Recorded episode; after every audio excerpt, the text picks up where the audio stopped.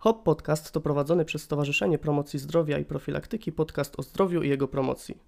W jego ramach rozmawiać będziemy z edukatorami i ekspertami z różnych dziedzin, aby uświadamiać społeczeństwo, jak ważne jest zachowanie dobrego zdrowia, nie tylko tego fizycznego.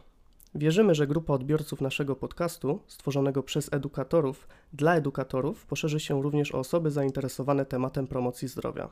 Podcast jest dofinansowany ze środków Unii Europejskiej w ramach programu Erasmus plus, Partnerstwo Strategiczne w Sektorze Młodzieży. Komisja Europejska nie jest odpowiedzialna za treść tej publikacji. Dzień dobry wszystkim słuchaczom i słuchaczkom, nazywam się Kamil Baltaziak i prowadzę Hop Podcast, w ramach którego wraz z ekspertami z różnych dziedzin rozmawiamy o wpływie pandemii COVID dziewiętnaście na kondycję psychiczną społeczeństwa. Nie od dziś wiadomo, że skutki choroby, jaką jest COVID dziewiętnaście, obejmują nie tylko obszar fizyczny, ale i psychiczny, na który gigantyczny wpływ miała izolacja i kwarantanna. Podcast jest dofinansowany ze środków Unii Europejskiej w ramach programu Erasmus plus, Partnerstwo Strategiczne w Sektorze Młodzieży. Komisja Europejska nie jest odpowiedzialna za treść tej publikacji.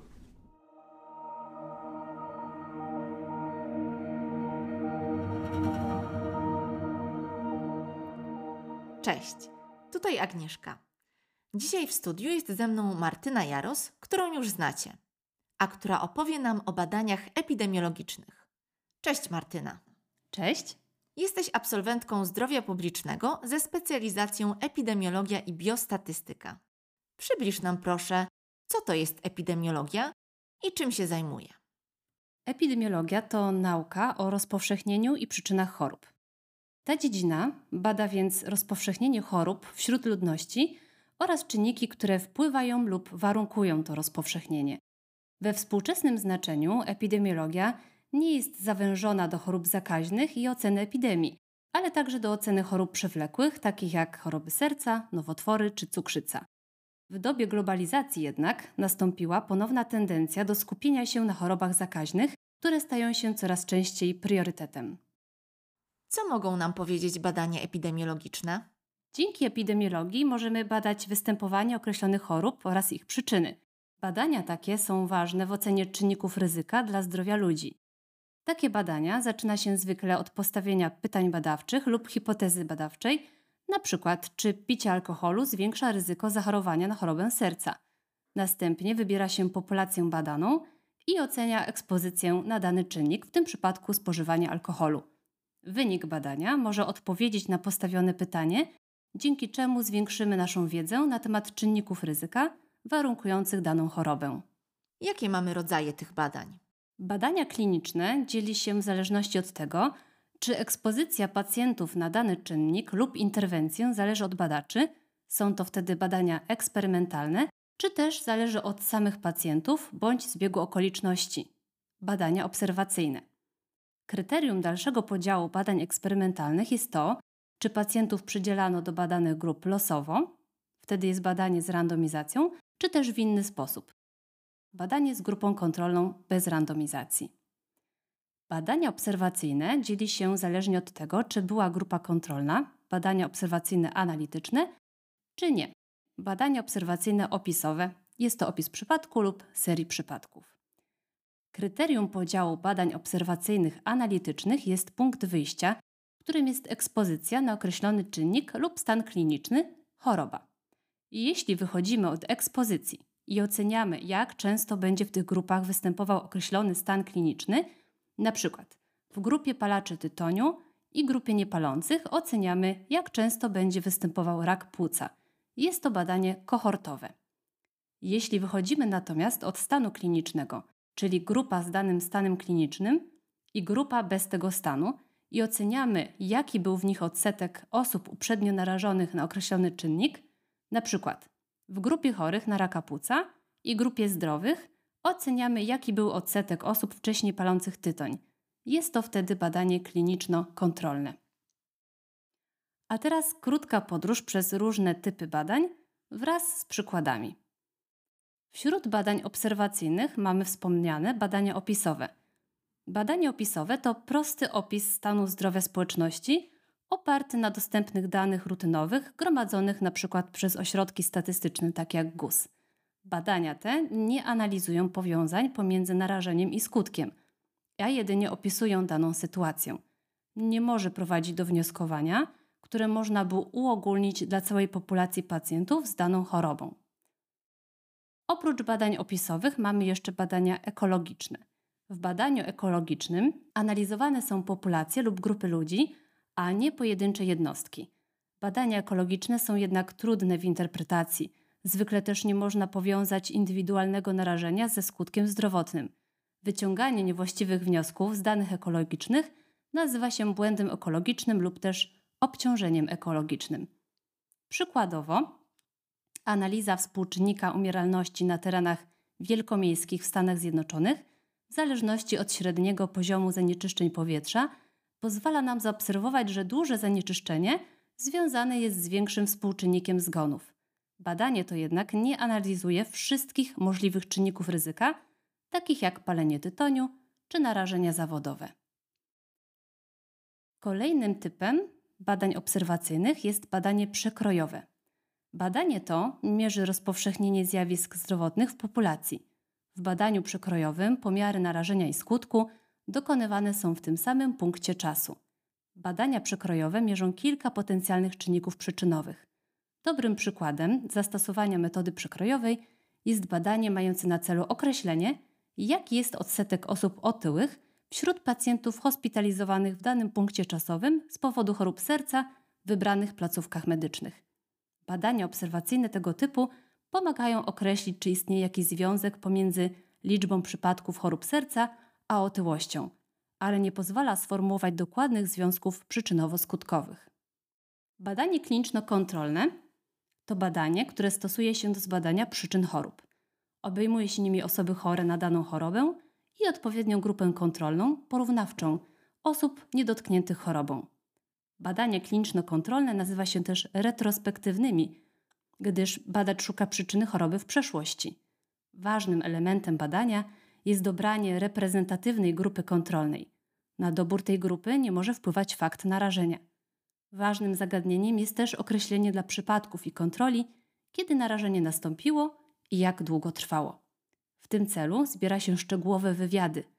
Czasami też pomagają badania biochemiczne. W badaniu związek narażenia z chorobą mierzy się za pomocą ilorazu szans.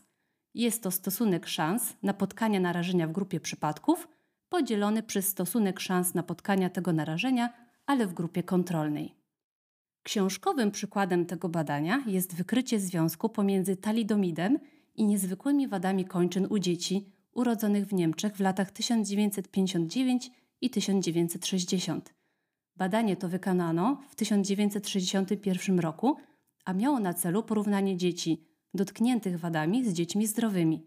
Spośród czterdziestu sześciu matek, których dzieci miały typowe zniekształcenia, aż czterdzieści jeden przyjmowało lek talidomid.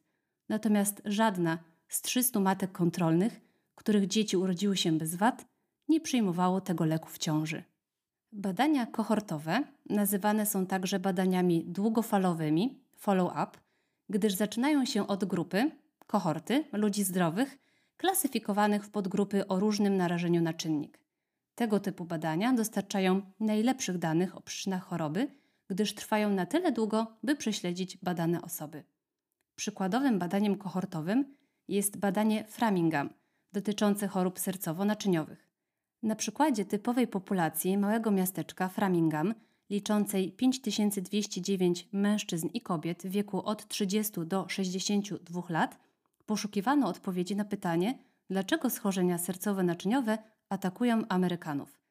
Pacjenci szczegółowo opisywali swój styl życia, przechodzili badania lekarskie oraz mieli wykonywane badania laboratoryjne. W wyniku badania ustalono, że wzrost wskaźnika masy ciała wiąże się ze wzrostem ryzyka niewydolności serca. Badania eksperymentalne. Pierwszym z nich jest losowe badanie kontrolowane. Jest to eksperyment epidemiologiczny mający na celu zbadanie nowego postępowania zapobiegawczego lub leczniczego. Członkowie populacji są losowo przydzielani do grup leczonej i kontrolnej, a wyniki ocenia się przez porównanie efektów zdrowotnych. Przykładem badania jest randomizowana próba dotycząca doustnego nawadniania roztworem zawierającym ryż lub glukozę, którą przeprowadzono wśród pacjentów cierpiących na cholerę w tysiąc dziewięćset osiemdziesiątym trzecim roku w Bangladeszu. Pacjentów losowo przydzielono do prób. Pierwsza z nich otrzymywała roztwór ryżu, druga roztwór glukozy. Badanie wykazało, że glukozę w roztworze nawadniającym można zastąpić proszkiem ryżowym, o czym świadczy przeciętne zmniejszenie biegunki. Kolejnym typem badania eksperymentalnego są próby terenowe. W przeciwieństwie do prób klinicznych obejmują osoby zdrowe, ale przypuszczalnie narażone. Zbieranie danych odbywa się w terenie i zwykle dotyczy ludzi w populacji generalnej. Celem badania jest zapobiegania występowania chorób. Jako przykład może służyć jedna z największych prób terenowych dotycząca szczepionki Salka, zapobiegającej chorobie Heinego-Medina, którą objęto ponad milion dzieci. Ostatnim typem badania są środowiskowe próby interwencyjne. W tym eksperymencie leczonymi grupami są środowiska, a nie pojedyncze osoby. To badanie typowe dla chorób o uwarunkowaniu społecznym. Dobrym przykładem jednostki chorobowej dla tego typu badania jest choroba wieńcowa serca. Wspomniałaś o możliwościach wystąpienia błędów w trakcie prowadzenia różnych typów badań. Czy mogłabyś rozwinąć? Tak, przykładowym błędem w badaniu epidemiologicznym jest błąd losowy. Jest to losowy błąd pomiaru, czysto przypadkowy, prowadzący do braku precyzyjnego wyniku. Tego typu błędu nie można całkowicie wyeliminować, a jedynie ograniczać, biorąc pod lupę większą liczebność próby. Kolejnym błędem jest błąd systematyczny. Jest to obciążenie, takie jak błąd selekcji lub błąd pomiaru. Błąd selekcji występuje, gdy widoczna jest różnica w charakterystykach osób wybranych do badania i pozostałych. Klasycznym błędem selekcji jest efekt zdrowego robotnika, który wynika z faktu, że robotnicy muszą być dostatecznie zdrowi, aby pracować. Ludzie chorzy zwykle nie są zatrudniani. Błąd pomiaru natomiast występuje w przypadku złych wyników badań. Pomiary biochemiczne lub fizjologiczne nigdy nie są w stu procentach dokładne. Innym przykładem jest błąd pamięci. Występuje, gdy stopień przypominania sobie informacji jest różny w grupie narażonej i kontrolnej. Przykładowo, osoby narażone mogą lepiej sobie przypominać fakty z przeszłości związane z owym narażeniem. Na koniec mamy też czynniki zakłócające. W badaniu związku pomiędzy narażeniem a czynnikiem przyczynowym i występowaniem choroby obecny jest czynnik zakłócający, jeśli w badanej populacji istnieje także inne narażenie związane zarówno z badaną chorobą, jak badanym narażeniem. Przykładowo, w badaniu związku między paleniem tytoniu i rakiem płuca wiek byłby takim czynnikiem zakłócającym, jeśli w badanej populacji występowałaby duża różnica średniego wieku niepalących i palaczy. Innym przykładem zmiennej zakłócającej jest związek pomiędzy konsumpcją kawy a chorobą serca. Konsumpcja kawy związana jest często z paleniem papierosów. Wśród pijących kawę jest więcej palaczy niż wśród osób, które kawy nie piją. Czy badania epidemiologiczne są zatem wiarygodne? Jak podchodzić do interpretacji wyników? I jakie badania niosą największą wartość? W zależności od zastosowanej metodologii można określić hierarchię wiarygodności danych z badań naukowych. Wygląda ona następująco. Na samym szczycie znajduje się metaanaliza badań z randomizacją. Tuż pod metaanalizą znajdują się pojedyncze badania z randomizacją. Nieco niżej znajdują się badania eksperymentalne z grupą kontrolną bez randomizacji. Następnie jest przegląd systematyczny badań obserwacyjnych, jeszcze niżej pojedyncze badania obserwacyjne z grupą kontrolną. Na samym dole uplasowały się opisy pojedynczych przypadków lub serii oraz badania podstawowe wyjaśniające patofizjologię choroby. Jakby na to nie spojrzeć, hierarchia wygląda całkiem sensownie, z metaanalizą na górze, przeglądem systematycznym po środku oraz opisem obserwacji na samym dole. Wspomniałaś o przeglądzie systematycznym i metaanalizie. Czym są właściwie te dwa pojęcia? Przegląd systematyczny to artykuł, w którym dokonano analizy wszystkich badań dotyczących tego samego, precyzyjnie określonego problemu klinicznego z użyciem metod zmniejszających błędy systematyczne. Przeglądy systematyczne należą do tzw. badań wtórnych, czyli podsumowujących wyniki badań pierwotnych. Wyróżniamy dwa typy przeglądów. Są opisowe, bez metaanalizy oraz ilościowe, zawierające metaanalizę. Przegląd systematyczny można uznać za wiarygodny pod pewnymi warunkami. Po pierwsze, odpowiada na racjonalne i precyzyjnie sformułowane pytanie kliniczne. Po drugie, autorzy dołożyli wszelkich starań, by w artykule zawrzeć wszystkie badania, które spełniają owe kryteria. Po trzecie, oceniono jakość badań pierwotnych. Po czwarte, proces selekcji i oceny badań pierwotnych był powtarzalny. A teraz odrobina statystyki. Celem metaanalizy jest zwiększenie precyzji pojedynczych wyników porównywalnych doświadczeń za pomocą sumowania danych. Jeśli badania mają identyczną moc naukową, ich wyniki można łączyć i poddać analizie statystycznej poszczególnych wyników. Tym jest właśnie metaanaliza. Graficznym obrazem metaanalizy są wykresy, na których zaznacza się wartości ilorazów szans oraz ich przedziały ufności. Odmianą takiego wykresu jest także rysunek skumulowany, na którym są globalne ilorazy szans w kolejności chronologicznej badań. Jeśli mamy przed oczami jakiś dziwny wykres, będący graficznym przedstawieniem analizy statystycznej, to powiedz, jak go interpretować? Po pierwsze, bierzemy pod lupę istotność statystyczną, często określaną symbolem P. Istotność statystyczna to ocena, czy wynik występuje przypadkiem. Gdy wynik jest statystycznie istotny, oznacza to, że jest mało prawdopodobne, aby wystąpił przypadkiem z powodu losowych fluktuacji. Przy określaniu istotności statystycznej podaje się tzw. poziom istotności. Jeśli prawdopodobieństwo wyniku jest mniejsze niż poziom istotności, wynik jest oceniany jako statystycznie istotny. Brak istotności statystycznej nie oznacza też, że wynik jest nieważny. Po drugie, wyniki uzyskane z analiz mogą być uogólnione jedynie w przypadku, gdy badana próba była reprezentatywna dla całej populacji. W przeciwnym razie wyniki odnoszą się jedynie do badanej grupy. Próba reprezentatywna natomiast to część populacji pozwalająca w przybliżeniu opisać jej całość. Wysoka korelacja, zaznaczana zwykle jako R, pomiędzy zmiennymi wcale nie musi świadczyć o związku przyczynowo-skutkowym. Przykładowo, sprzedaż lodów jest skorelowana z zabójstwami w Nowym Jorku. Wraz ze wzrostem sprzedaży mrożonych deserów rośnie też liczba zabójstw. Czy spożycie mrożonego deseru powoduje śmierć ludzi? Nie. Dwie rzeczy są ze sobą skorelowane, co nie znaczy, że jedna powoduje drugą. Korelacja nie oznacza przyczynowości lub w naszym przykładzie lody nie powodują śmierci ludzi. Kiedy dwie niezwiązane ze sobą rzeczy są ze sobą powiązane, często są one powiązane przyczynowością lub korelacją. W większości przypadków korelacje wynikają po prostu z przypadku.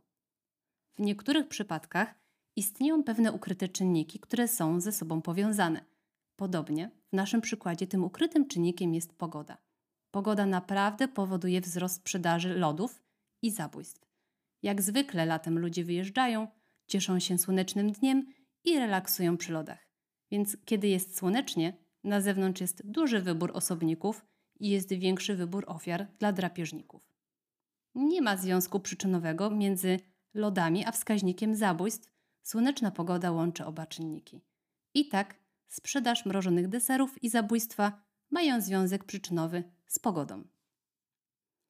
Jeśli statystyka, choć odrobinę Was interesuje, albo jeśli macie ochotę poznać jej tajniki i przy okazji się trochę odprężyć, to polecam ostatnią pozycję, którą czytałam, autorstwa Janiny Bąk pod tytułem „Statystycznie rzecz biorąc, czyli ile trzeba zjeść czekolady, żeby dostać Nobla”.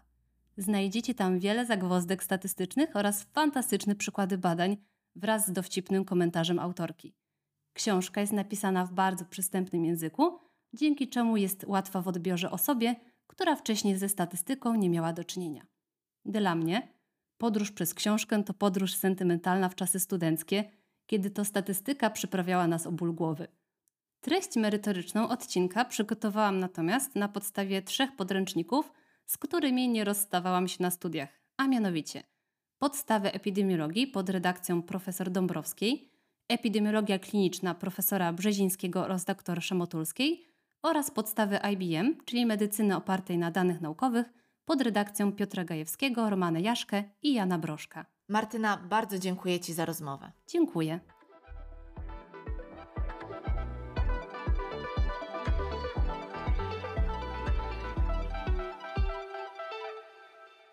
Zapraszam również do zapoznania się z naszą stroną internetową hop kropka org kropka pe el. Jesteśmy również na Instagramie i Facebooku. Odnośniki znajdziecie w opisie. Do usłyszenia. Hop Podcast to prowadzony przez Stowarzyszenie Promocji Zdrowia i Profilaktyki podcast o zdrowiu i jego promocji.